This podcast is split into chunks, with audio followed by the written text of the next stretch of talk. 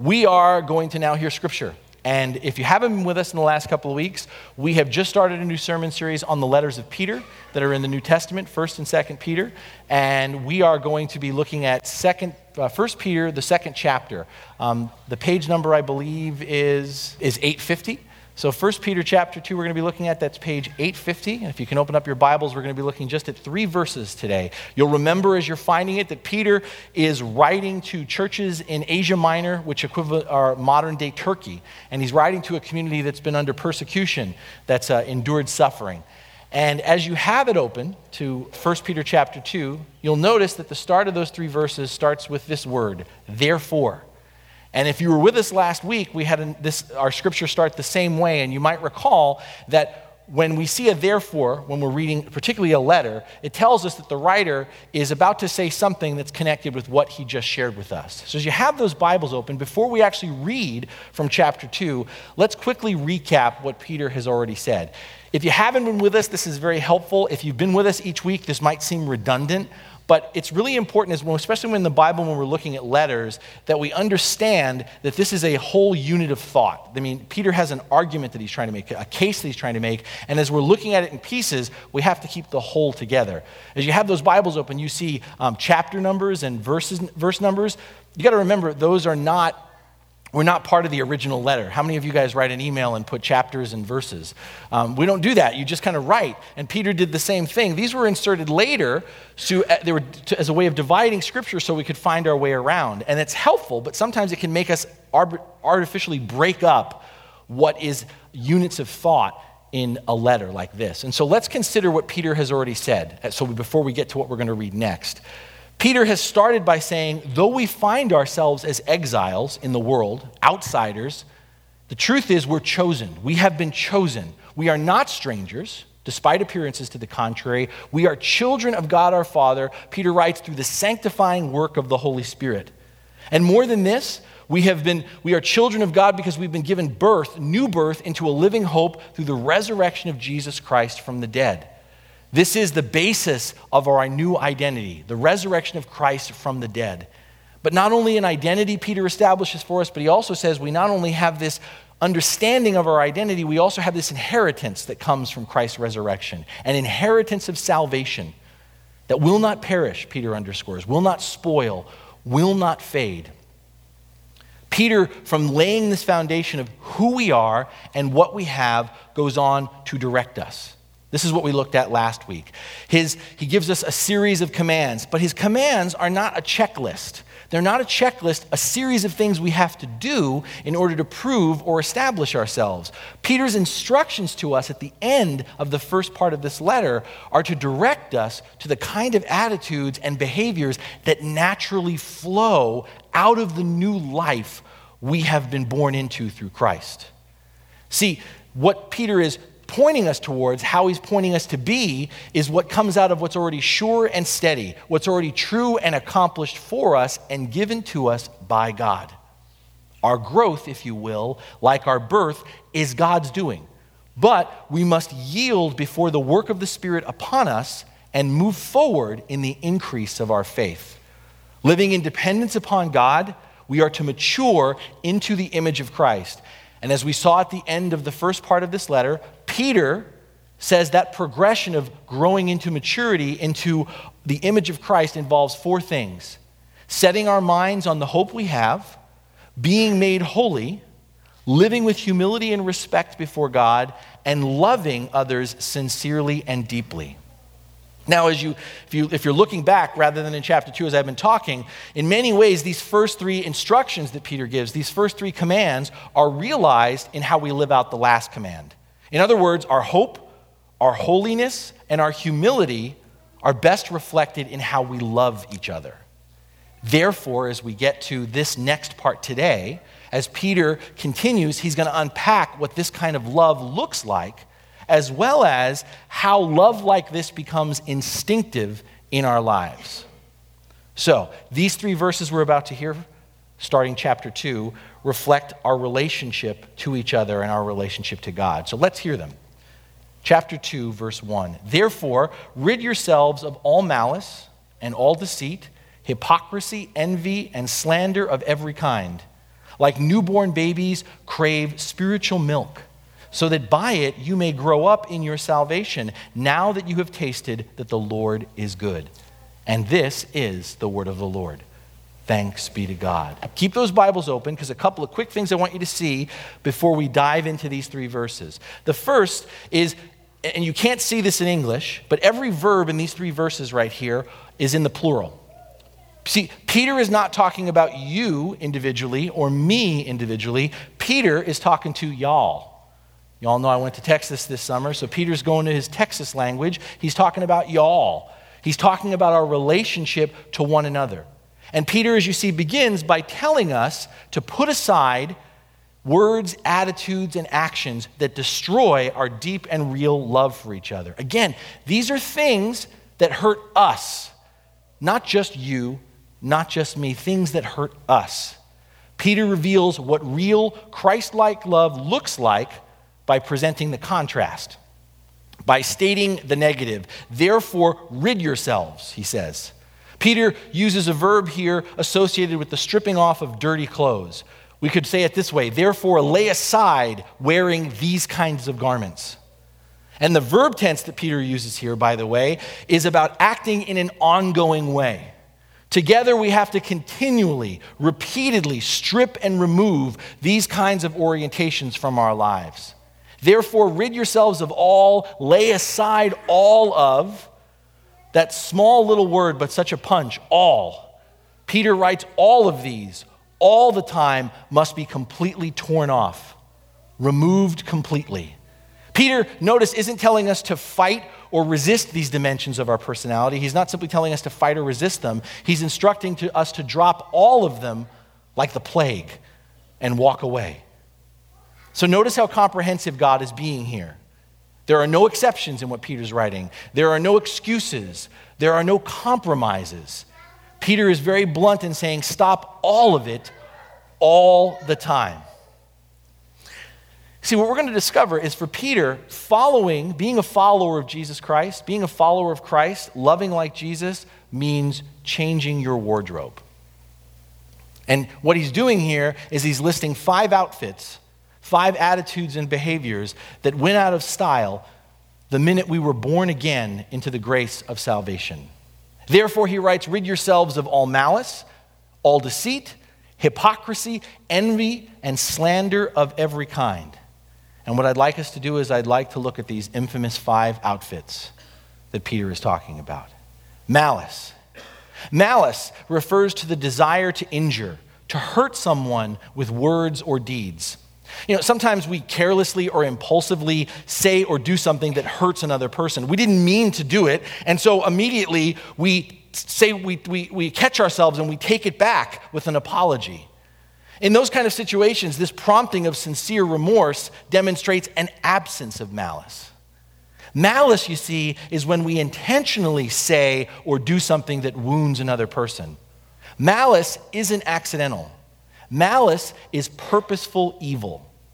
We planned to lash out that way, we wanted to draw blood, we hoped to leave a mark. Peter says, strip away all malice. And he says, strip away all deceit. All another word for deceit is a word we don't use very often. It's guile, deceit or guile. Deceit or guile is deliberate dishonesty. When we tell a lie in order to snare or lure someone into a trap. And that sounds a lot bigger, but it can be really small the little intentional lies that we tell, the little white lies, as if to redirect to someone to what we don't want them to see or where we do want them to look. Peterman, uh, sorry, Peter, as a fisherman, would have understood the word that's used here for deceit or guile that he uses, because in Greek it means to bait the hook. Being deceitful is playing a trick in order to get our way. It's omitting or bending the truth in order to gain a personal advantage over another person. Um, some of us have kids, some of us, all of us, have been children. Maybe you've had this experience. I think children, in terms of these outfits, one of the first outfits children learn to wear is the, the outfit of deceit or guile. Have you ever had a situation where you've been the child, or maybe with one of your children, where you've um, caught them doing something or been caught and you've been called to give an account, but as a child, you realize very early on you can only get in trouble for what your parents know? Right? What they don't know, you can't get in trouble for. And then if you've been in this role as a parent, you've, you've, you've, you've found out something, you talk to your kids about it, and then all of a sudden you find out stuff you didn't know, and you go, Why did you lie to me? And what does your child say? I didn't lie to you. You didn't ask. if you had asked me, I would have told you about it. That's deceit. That's guile. That is where, again, we're saying or doing something that looks true, but it's a crafty seduction. It's a partial truth. Therefore, it's a falsehood. It's a lie. Peter says, take off all deception, all deceit, or guile. He also says, take off hypocrisy. Many of us have probably heard this before. The word hypocrisy originates from the world of the Greek theater. It has its origins in this practice of putting on a mask and playing a part on stage. A hypocrite pretends to be something he or she is not. We engage in hypocrisy when we desire to not to be known for who we really are, not to be known for what we really stand for, but instead we behave in a way that is not genuine, that is not sincere. We're playing to the audience, if you will. We're giving people what they want to see, or at least what we think they want to see, in order to gain applause, in order to gain affirmation. More often than not, hypocrisy is about acting like, pretending that we are better than others, behaving as if we are perfect, as if we do not struggle. And again, back to parenting and childhood, and I, I, I'm a parent myself, and I've obviously been a child, but you reflect upon it, we, have, we can sometimes un, unintentionally teach our children to be hypocrites. We can teach our children to be hypocrites because our children learn very early on what we want to see, what we want to hear. And so our children become very good at showing us what we want to see, telling us what we want to hear. And when all of a sudden we catch them in that, we get very, very upset and we go, and they will say, Well, this is what you wanted to see, isn't it? This is what you wanted to hear. Yeah, but I wanted it to be true. Well, that wasn't clear. I just wanted to make you happy. And again, we, it's very easy for us to engage, to subtly engage in hypocrisy. And more often than not, like I said, hypocrisy is about pretending we're better than others, that we have it all together, that we don't struggle. Again, I've talked about this before. Here's another example. It's a, I, I've, I've beat this to death, but it works. You know, an example of how hypocrisy is sort of in, ingrained in our, just our daily lives is we all know the code. If I ask you, hey, how's it going? I'm fine. Right? That's, the, that's what you say. That's, that, that's how we go about our day. How you doing? Fine. I'm fine too. Great. We're all good. You, you know, you, want to, you know why that's, that, where that breaks down is when all of a sudden someone breaks the rules. When you go, hey, how you doing? Not that good, actually. I don't know what to do with that. I mean, that, you're supposed to say I'm fine because when all of a sudden the mask comes off and we go, I'm really not actually doing all that well. So, how are you going to respond to that? Um, I've got this mask on right now. I'm fine. You're fine. Remember, this is what we do. That's hypocrisy just in our daily lives. We, we're, not intent, we're not open to being real about who we are. And, and Peter says, No, no, no. Tear that off. Tear off that hypocrisy in your life. Tear off, take off the envy. Envy is something we have a hard time distinguishing. Sometimes we have a hard time distinguishing between jealousy and envy, the difference between the two. And here it is jealousy is being overly possessive of what belongs to you, it's a reaction to the threat of losing something to another person. Envy is a reaction to, reaction to losing something we don't even possess. It's when we're resentful of the success of another person. Envy generally works something like this you believe someone has something you should have. And your attitude is, they shouldn't have that, I should have that. Envy is so ugly, it's so toxic, that envy will lead us not only to be resentful of another person's prosperity, but also to be happy in their misfortune. You shouldn't have had that, I should have had that. You lost it, good for you. Envy is very, very ugly. And, and Peter says, strip yourself, get rid of all envy. And he completes this list of five notorious outfits with a big word slander. Get rid of slander of every kind. The Greek word for slander literally means to speak down about another person. And that, and, and that, that really covers the full gamut.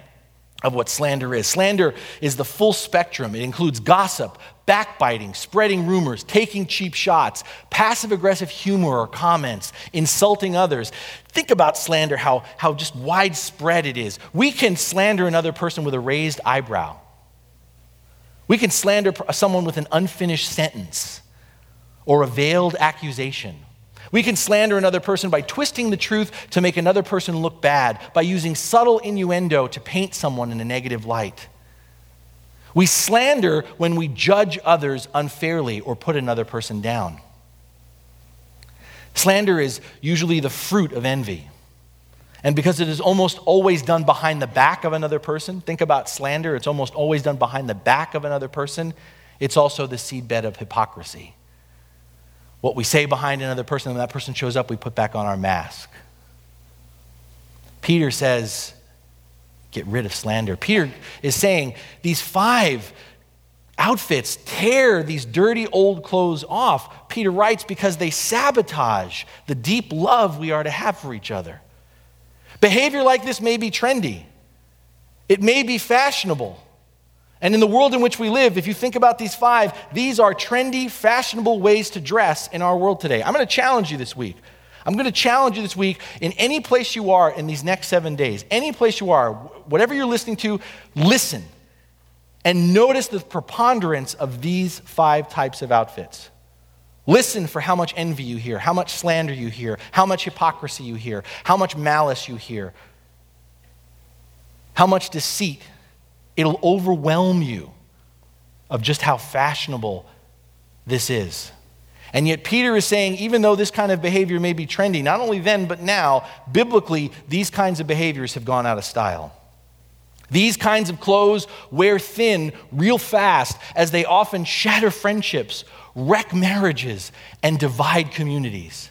And some of us are connected to places right now where that's what we're experiencing friendships that are strained, marriages that are falling apart, communities that are being divided. And again, I would challenge you as you perk up your ears in those specific situations, notice the preponderance in those places where malice, deceit, envy, hypocrisy, and slander are running rampant. Are running rampant. Peter says, Beware these cheap imitations because they not only hurt those whom we've been called to love, but there's more that harm that they do. They not only hurt those whom we love, but there's more harm. Because if you think about it, what we wear chooses to express our identity, right? What we wear says something about us. We have a saying clothes make the man. Our clothes reflect something about our identity. And many of us, I'm looking around the room, some of us even wear clothes that reflect branding. They reflect the, the, the, organization that made it, or they point to someone else through what's on there. And if you think about branding, where does that idea of branding come from? You know, we used to brand our animals, our livestock, or our, so people would know that belongs to us. So when we're branded by something else, that's a way of us saying, whether we acknowledge it consciously or not, we're affiliated with this group. We're affiliated with what this stands behind. So, cl- these cheap imitations not only hurt because they hurt those whom we've been called to love, but dressing ourselves up in attitudes that only dress others down clashes with our witness of God's love for the world. It's also what Peter's getting at. We, and we live in times where we understand this, we're wrestling with it. This is the number one critique, right? Of the church, of why people want nothing to do with the God that we profess to follow, with the Jesus we say we believe in. Because on the one hand, what, what we say doesn't line up with what we wear. Because people look within the Christian community and they see all kind of malice that's taking place. They see all kinds of slander. They see churches that are ripped apart at the, in the midst of disagreement. They see marriages of people who are following Christ who treat each other horribly. They see friendships where you, this, this is representative of the God you follow. Our talk doesn't line up with our dress. And that's why we have to stop right here and ask ourselves, in light of what Peter is writing, what are we wearing? What are we wearing? You ever said this as a parent, or maybe you had it said to you as a kid? Are you going to wear that out of the house? If you're a parent, you probably say, You are not wearing that out of the house. Hear Peter in saying this Are you really going to wear that critical spirit out of the house? Are you really going to wear that that resentment, that envy out of the house? You know, we some of us have grown up with this, some of us, this is, we're a little bit removed from it. We grew up, and there's still some of this in the air where we talk about on Sundays, when we come to church, we wear our Sunday clothes, right? We wear our Sunday best. Some of you have grown up with this ingrained in you. Some of you have been on the other side when you showed up with sandals and, a, and shorts. You know, you got to look like you're supposed to wear your Sunday best. But if you read Peter carefully, and Paul will pick up on this too, there should be no difference between our Sunday clothes and our regular clothes.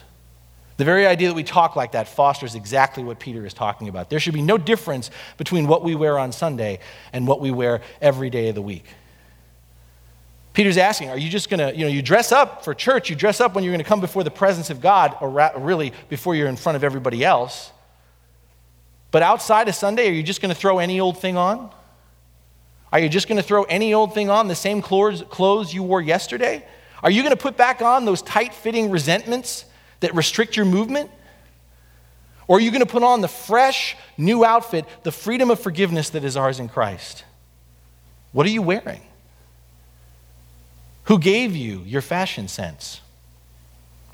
When's the last time you checked your closet spiritually? Are we following the crowd? Are we following the crowd? Are we, is our wardrobe modeled after the contempt of society? Are we fabricating the rumors and gossip of the world around us? Or are we following Jesus, putting grace on display and setting a new trend towards building others up in our relationships? Again, when you listen this week, listen and you'll hear this is how you'll recognize the five outfits. In every place that you are, listen to how much talk is about building, bringing people down.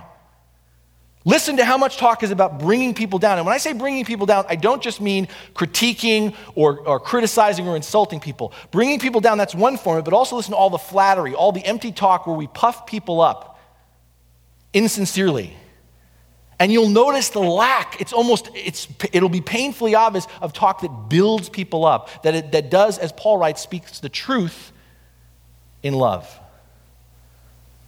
Where's our fashion sense coming from? Is it coming from following the crowd, or does it come from following Jesus? And if you want to sense, get a sense of your wardrobe, what you're wearing, here's the thing the only way to tear off those old clothes that hurt our relationships and taint our witness for Christ, the only way to really tear them off is to make it right when we do hurt someone. Is to make it right when we do some, hurt someone. You know, see, one of the main differences of someone who follows Jesus and someone who doesn't, one of the main differences is not that we don't hurt each other. Whether you follow Jesus or not, we are going to hurt each other. We will. But one of the main differences between someone who follows Jesus and someone who doesn't is we're willing to be vulnerable enough to take off our clothes. The things we hide behind. One of the greatest differences between someone who follows Jesus and someone who doesn't is we're willing to strip away our pride and be exposed in seeking forgiveness and granting forgiveness when we're hurt by others. Peter quickly shifts metaphor, so so will we, as he goes on to write, like newborn babies, crave spiritual milk, pure spiritual milk, so that by it you may grow up in your salvation. The key word here, there's so much in this, this one sentence, but the key word here is crave. Crave means to yearn for something to the point that it leads to vigorous action. It becomes a consuming desire. I don't know about you, but when I hear the word crave, I think about pregnancy. Okay? When my wife was pregnant, she had cravings. I don't think I'm alone in this. Now, I can't speak from experience from the craving side, but I can speak from experience on the receiving side. When my wife got a craving for something, it fit this definition. She got a yearning for something to the point of vigorous action. And you know who needed to take vigorous action? Me. I want this. Go get this now. That's what but Peter's getting at this idea of craving that something that it becomes a vigorous desire, it's a consuming desire. How do we start wearing new clothes if we're fat and happy, living on malice, deceit, hypocrisy, envy, or slander? Peter's changing metaphors by changing our diet, by slimming down through controlling our desires. Peter challenges us to crave pure spiritual milk like newborn babies. But in using this image, Peter isn't telling us that we're all brand new baby Christians. No, again, the emphasis is on the word crave. What he's trying to get at is we need to develop a hunger, a thirst in the same way a baby craves its mother's breast. Think about it. If you've ever held a baby, had a baby, seen a baby, babies have a consistently unmistakable way of letting us know when they are hungry. Am I right? When a baby is hungry, they get fussy, they cry, they scream. And you've, if you've ever experienced this, you know when this happens, until they just keep going until there's nothing to be done except to feed the baby. If you're like the person holding the baby and you're in, a, in an experience where this is happening, sometimes we get so overwhelmed, we'll turn to that person, just feed the child, feed the baby. Feed the baby. Peter is encouraging us to foster this same kind of single minded and tireless passion in our appetite for God. We are to get fussy, we are to cry and to scream in our desire for God. Our longing, he writes us to be for pure spiritual milk. Again, back to babies. Milk for a baby is not a fringe benefit. It's not like a baby goes, hmm, I think I'd like a little milk. It's not a fringe benefit. Milk for a baby is necessary for life. We know this. And so for, for Peter, milk is a metaphor for the things, the food that nourishes, that grows us up, he writes, in our salvation. It's the grace of God. This milk, this pure spiritual milk, includes the Word of God. We often think of it just as Scripture. It includes the Word of God, but it's much more than this when Peter writes about this pure spiritual milk. If you will, think of the Bible as an appetizer that leads to the main course. For Peter, this pure spiritual milk is drinking in the written word in order to feast on the living word. And that's why in the last part of this, in verse 3, he borrows from our call to worship, Psalm 34, and writes, It is the Lord that tastes good. He doesn't say the word of the Lord tastes good, though it does. It's the Lord that tastes good. The milk that Peter is talking about consists of what the Word of God points to the character of God, the Word of God made flesh, God revealed in Jesus Christ. Do you remember back a couple of years? I think they're still around when you know dairy farmers wanted us to get to drink more milk, and you had the commercials for milk. Got milk. That was almost a sermon title this week. Too obvious. but then there was another one. There was another one, right? That was milk. It does a body good. That's what Peter is saying. Pure spiritual milk are the practices and habits of life, the fruit of the Spirit. By the way, the fruit of the Spirit are those virtues that contrast with the five notorious outfits that Peter has talked about. Pure spiritual milk are the practices and habits of life, the fruit of the Spirit that build up the body, that do a body good, that strengthen us in terms of reflecting the character of God in our world. Just like a baby cannot grow, a baby needs to drink milk. Peter is stressing we need an ongoing relationship with Jesus. We cannot grow without feeding on the word and the sacrament of Christ. My friends, if you're here this morning and if you have any interest in growing spiritually, if you find yourself here this morning, you find yourself stuck, or you believe you're stunted in your spiritual growth, then you need to pay attention to what Peter is saying to us. This is, may we call it, a kairos moment. God is speaking to us, all of us. You see, what Peter is putting in just three verses is two simple ideas. Our Father wants us to come clean, to strip off all the actions that destroy loving relationships. And our Father wants us to come hungry, to earnestly long for a deeper relationship with Him through Jesus. Come clean, come hungry. To look at this in a slightly different way, Peter is connecting two things that we often keep separate. The first verse that we looked at in chapter 2 describes the five specific horizontal orientations to other people that we need to lay aside and stop doing. And the second verse that we just finished with describes the vertical relationship, the core of our spiritual growth, the closeness of our walk with God. Peter's whole point here is this the way we treat one another has a direct correlation to our relationship with God. When our horizontal is messed up, our vertical will never be right. God has wired us so that the horizontal and the vertical go together. And the Apostle John, just so you know it's not Peter, will echo this same parallel in his first letter to the church. John will echo this in his first letter to the church when very bluntly he puts it like this If anyone says, I love God, yet hates his brother, he is a liar. For anyone who does not love his brother, whom he has seen, cannot love God, whom he has not seen. Is this sinking in? Beloved, if we are we can be, and some of us are, heavily involved in the church. We can participate in Bible studies. We can pray regularly. We can serve the needy. We can be leading as an usher or as an elder. But if we treat people unkindly, if we indulge in gossip and harbor bitterness, if we pride ourselves on our sharp tongue and our critical spirit, if we look down our nose at people, even as we are misrepresenting our own virtues, we will not grow spiritually we will not grow closer to God. We will find ourselves feeling and experiencing more distance from the Lord.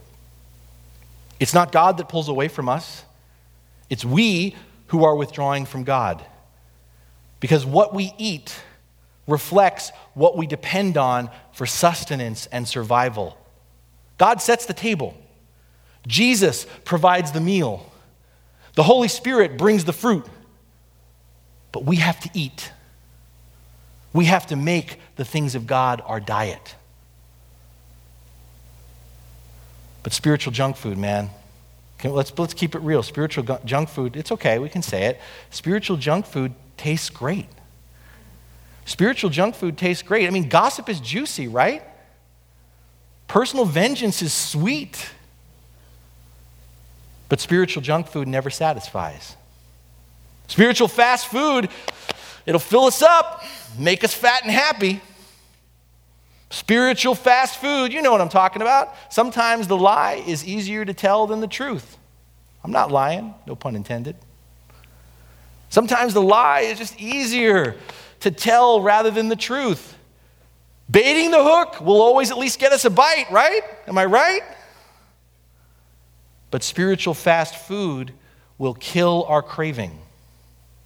It will dull our taste buds for what is truly good, what is truly healthy, what promotes growth.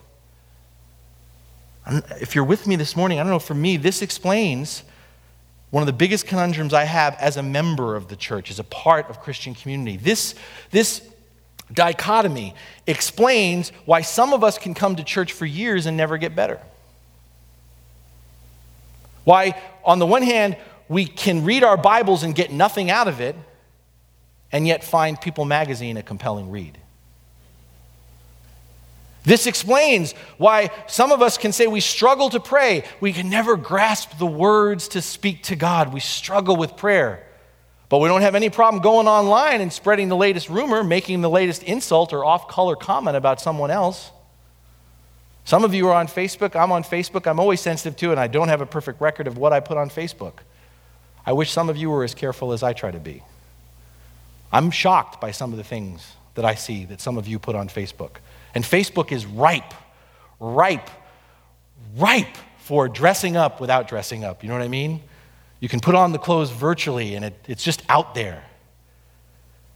We struggle to pray. We never have words to speak to God, but you tell me the latest bit of gossip, I'll spread it around. You tell me the latest rumor, I can talk it up.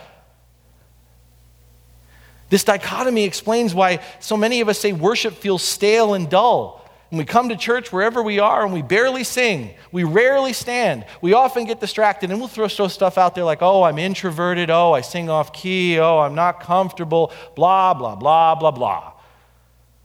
We're barely here. Worship is stale and dull. But the reality is, just turn on a little reality TV or the game later this afternoon, and we're glued to the set. In fact, we're so into it, we'll talk back to the TV. My friends, when we are feasting on relational garbage, empty calories, we shouldn't be surprised if we're not growing in our relationship with God. And yet, and, I, and I'm guilty of this too, I'm not immune to this, and yet many of us, you may be where I'm at, we still just make excuses for our envy. We ignore our gossip. We make light of our cutting comments. It was just a joke. Don't be so serious. We rationalize the lies we tell, the hypocrisies we practice. Everybody does it. And we justify our resentment towards others. They deserve it. We aren't growing spiritually because we've convinced ourselves we can't grow beyond where we are right now. We're so busy, right? We're so busy, we barely have time to eat, let alone eat right. I mean, getting into the Word of God, feeding off the Spirit, sharing the bread of life around the table of discipleship with others sounds great. But we're so busy, we barely have time to eat at all. Is this true in your life? It's supposedly true in many people's lives. We're moving so fast, our schedules are so packed, many of us frequently skip meals physically. You skip meals? If you skip meals physically, do you think it's that hard to skip meals spiritually? And when we do eat, this is another trend that's happening that I think the physical ma- ma- mirrors the spiritual. And when we do eat, is this more and more happening to us? We rarely eat together. We're usually alone in our car while we're on the go. And should it surprise us that we have more and more followers of Jesus who will say, followers of Jesus, oh, I don't need the church, I don't need anybody else, I can feed myself? Really? We get so used to we can get so used to spiritual fast food, a quick inspirational word for the day, a quick five minute moment for, of self help and positivity. It's hard to make time for anything more substantial in our lives. We don't grow closer to God because we've convinced ourselves we can't lose the weight from all those old habits that die hard. We blame our family, we blame our, our age, we blame our background, we blame our genetic makeup, we blame the way we were raised, we blame our marriage, we blame our kids, we blame our parents. Regardless, our cravings for spiritual junk food pleasing other people, exaggerating the truth, one upping everybody, passing judgment on others, holding on to biases and prejudices just don't go away that easy. Therefore, we tell ourselves our spiritual intensity is never going to change. Others are passionate, but I'll never be that way. I'll never delight more. I'll never love Christ more. I'll never be more bold or more joyful or more hopeful. This spiritual fatalism is rampant in the church. So, what's the answer? Is the answer try harder, be nicer to each other? God, please don't hear that this morning. Is the answer, well, uh, Pastor Chris kicked us in the butt again with Peter, man. Use Peter to kick us in the butt. We got to try harder. We got to be nicer to everybody. You're probably saying, if that's what you're hearing, we can't change. And you're right. We can't change. I can't change. In one sense, this is true. We can't change. But the answer is not trying harder or being nicer. Because as you say, and I agree, we can't change our clothes and we can't change our appetites. In the final verse that we have here, verse 3, Peter points to the heart of the problem as well as to the road of a solution when he says, Now that you have tasted that the Lord is good. In one sense, we can't change. I can't change, you can't change. It's true. In one sense, we can't change, but in another sense, we can. We can be changed by God, by God working through us. If you, do, if you walk away with this morning with nothing else, hear this because Peter is going to build on this and it's going to get intense and heavy what Peter's going to throw out there. If you don't get this, then what Peter's going to bring next is going to feel like a weight of bricks what Peter is setting up for us, what Peter is putting out there, is spiritual growth isn't about us as much as, as it is about yielding to who God is, what God has done and is doing for us.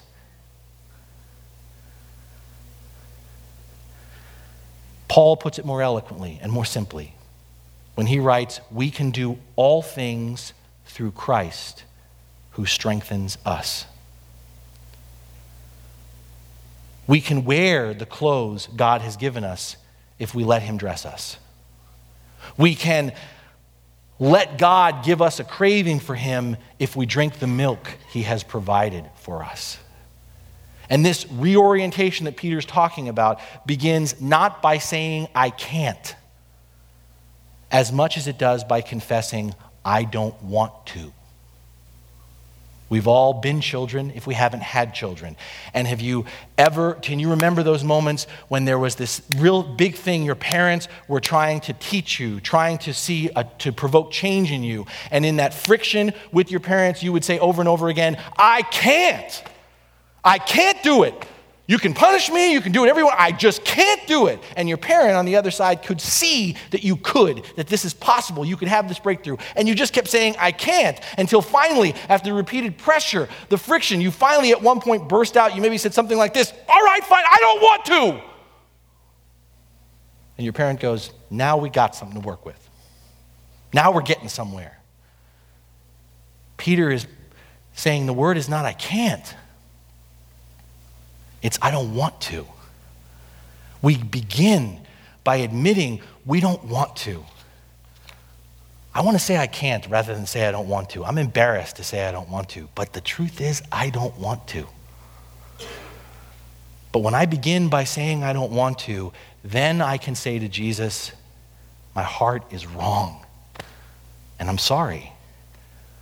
I put my life in your hands. I put my faith in you. I trust you regardless of how I feel, and I depend upon you to change my desires. I've been eating too much spiritual junk food. Make me hungry for you, O Lord. If you're sitting here right now and if you're struggling with this still, if you find yourself, even as this word is being preached to you, drawn towards still being critical and judgmental of others, if you still find yourself having a taste for spreading rumors, setting up people for failure, having a laugh at another person's expense, then the hard, sobering truth for you this morning is maybe you've never tasted the real thing. You remember that? Remember that back in the day when Pepsi and Coke went to war and they set up blind taste tests in the grocery store? So you could taste the real thing. Coke is the real thing. If you're struggling this morning with this word, maybe you've never tasted the real thing. Maybe we've never really experienced experienced the goodness of God in our lives. Maybe we followed Jesus all our lives by tradition. We grew up in a Christian home. That was our people. Our people followed Jesus. That's what we did. That's who just that's where we were culturally. We're a Christian nation. Jesus. Maybe we followed Jesus because, you know what? By word of mouth. Well, you know, I kind of looked at all the different salvation options and it seemed to me like Jesus had the best plan. Best way to get to heaven. Whatever our design, some other design, many of us have still never actually engaged Him Jesus. The idea of Jesus, yeah. The words of Jesus, absolutely. The person of Jesus, I am blown away by how many Christians I encounter who have never engaged the person of Jesus Christ. You haven't tasted the real thing. Have you tasted his goodness in your life? Has, has Jesus rescued you? Because I'm going to tell you something. If Jesus has rescued you, you remember it. You don't forget. You remember if Jesus rescued you. Do you in your life right now truly see, do you honestly taste the blessings God has given you? As we live in this world, this hard, cynical world, do you, in the midst of all the other trendy outfits, count the blessings that God has given you? Are you really tasting it? Or do you kind of do the, yeah, oh, all right, yeah, I can breathe, I have no major health problems, yeah, I got, a, I got all these things, yes, God is good to me. Are you tasting it? Has God ever answered your prayers when you cried out to Him? Ever? Have you tasted the goodness of God? Or maybe for some of us, it's we've just forgotten. We've forgotten the goodness of the Lord. If you've tasted the real thing, then you know what I'm talking about. We, there, we, we got a taste of God's goodness when we first encountered Jesus. We got a taste of God's goodness when we first encountered the person, not the idea, not the words, the person of Jesus Christ. Do you remember what that felt like?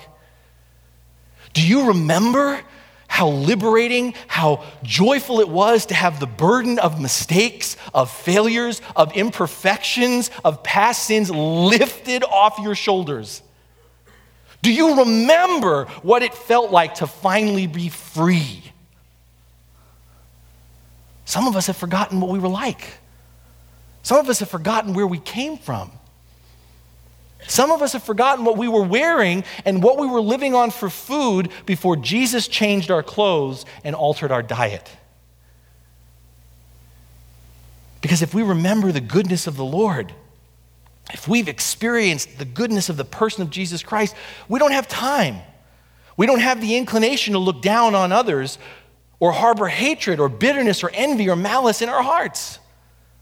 Through dependence upon the Spirit, obedience to the Word as you move closer to Christ through faith, not feelings, when you begin to embrace what Christ has done for you through the gospel and continues to do, God changes your desires.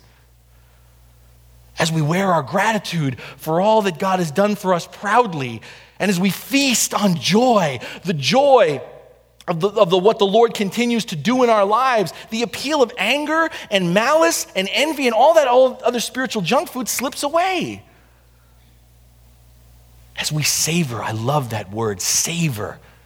Don't just wolf down your food as we savor the taste of forgiveness. Have you savored the taste of forgiveness? Have you enjoyed the rich flavor of grace? Grace is not bland, it is so immeasurably rich. As we savor the rich flavor of grace, we find ourselves craving more of it.